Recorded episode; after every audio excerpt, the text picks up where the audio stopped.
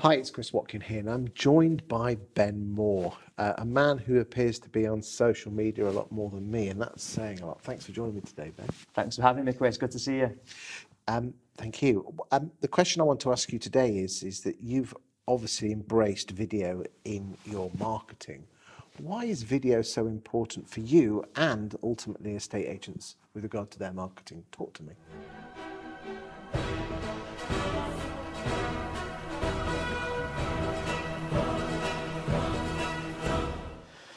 Well, Chris, the honest answer is I think video is so important for every business in the world that we live in. We're in a content driven world, whether we like it or not. Mm. And I think that as estate agents, we're kind of blessed to be in this industry because, you know, if you think British people typically, they love talking about the weather forecast and after that they love talking about property and they love learning about people so when you think about it the fundamentals of what we're doing day in day out week in week out whilst it might feel very repetitive to us to the outside world, it's very intriguing and it's interesting. So I think video is important just because A, of the content driven world that we live in, but I think given you know the industry that we're lucky enough to all work in i think that giving people insights and access into what we're doing letting them learn about our businesses and about our properties i think it's just incredibly um, binge worthy content that local markets can buy into to help you build brand and authority the issue is though is many agents know this, but they've got have these fears of actually doing it. How did you,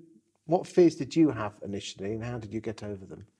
Look, Chris, mate, I, I don't know about you, but you know we've just come into this video now, right? Done a little countdown, hit record, and started speaking. Even now, and at this point, mate, I've made thousands of videos. Even now, knowing that we're about to have a conversation, I'm very mindful that that's recording. I still get butterflies in my stomach. Like, I'm not sure that that ever completely goes away. I think you just get better at managing it.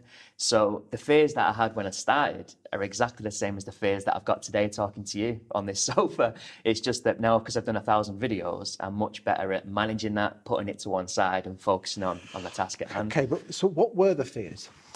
So, I think imposter syndrome kicks in for sure. Um, you question whether or not you've got anything valuable to say whether or not anyone's going to tune into it, whether or not you're going to look or sound a bit silly, whether or not you're going to be judged, whether or not you're going to be criticized.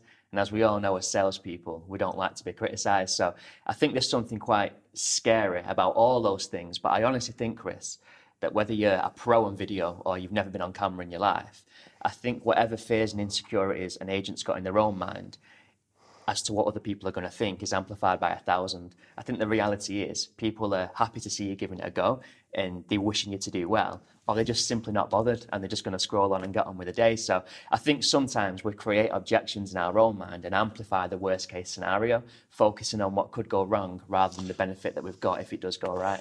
So we don't want to look stupid and we're fearful of judgment of others. I mean, I know agents who have done produced over 300 videos and never hit publish once. Really? What made you? Can you remember the first video you did that you published? Yeah, I do. Um, I was stood on the beach and I did a market update because at this point I had no stock, no clients, no social, nothing to talk about really, Chris. Um, so I went down to the beach because I thought there's got like a big fancy shell on the beach that locals would recognise. So I thought straight away that's something that local people are going to click on.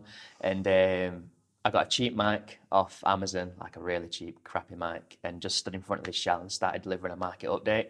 Now, when I got back and listened to it, it was horrendous. The wind was blowing really strong. It was just about audible, but not amazing. When I was filming it, I remember like there was a family digging sandcastles or whatever across the way.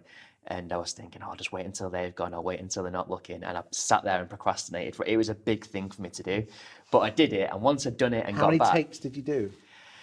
Uh, I did a couple, faked a couple of phone calls, procrastinated a bit, pretended that I weren't just stood there with a tripod looking like an idiot. Um, but ultimately, once I kind of got into my stride, I thought I'm just going to run with this and just try and just try and get it out and get it published. And I was far from happy with it, but I published it anyway. And then you realise that the world's still turning. No one's bit your head off. No one's criticised you. No one's laughing at you. And then suddenly, once you've done that first one, the second one's a little bit easier and a little bit easier. But oddly, although I was happy to publish um, a fairly unflattering first edit of that first video that I did, after that, I became obsessed with making sure it was perfect. So like if I was doing a video and I went um, um, or I lost my way or I repeated something or I said then instead of then I'd record the whole thing again and start from scratch. And it's only really more recently I've got comfortable with thinking, well, do you know what? No one notices those things apart from me, so I'm just going to get it published anyway. You're absolutely bang on. I must admit, I'm I'm I'm doing a, a, a thing at the moment on subtitles because I don't think they make a difference myself. Everyone reads the article headline saying you must put them on. I I'm trying to prove they don't make a difference. Right. Um, and when I'm putting the the the um, the words into the software to get to get the the subtitles, uh, the average number of ums in a five minute video is 24. Wow. Really? But you don't notice these Yeah, things. yeah, yeah, yeah. Yeah. So, so I think the magic thing is this: is there's so many agents that have just about perfect videos in draft. I think just get imperfect, just get the bloody things out there. yeah, yeah, yeah. We- You know, when you're on a valuation and you're halfway through a conversation, you go, uh, do you go back to the vet, landlord or vendor say, can we just start all over again? Exactly, exactly. And I think, do you know what? Like, as much as I'm a fan of, of, of, of, a polished product in the right circle, like for example, when I'm promoting a property, I'll make sure it's got a bit of, you know, sparkle about it. But I think for your general day-to-day content, your market updates, your behind the scenes, your interviews with the local shopkeeper, whatever, like it I doesn't. think, I think the magic thing is, is the context of it is that if it's chip shop paper stuff, you know, you know, yes, your property tours need to be pin sharp because it's the vendor and it's got to be perfect. But chip shop stuff, you know, you're interviewing the local shopkeepers and the local property market reports. They'll watch it, they'll never watch it again. It's chip shop paper. So just get out there. Thank you for your time today. You've been amazing. Um, My pleasure. what I'd like to do in the next video is talk about imposter syndrome. Is that okay? In Of state course, agency. Yeah, yeah. Thank you.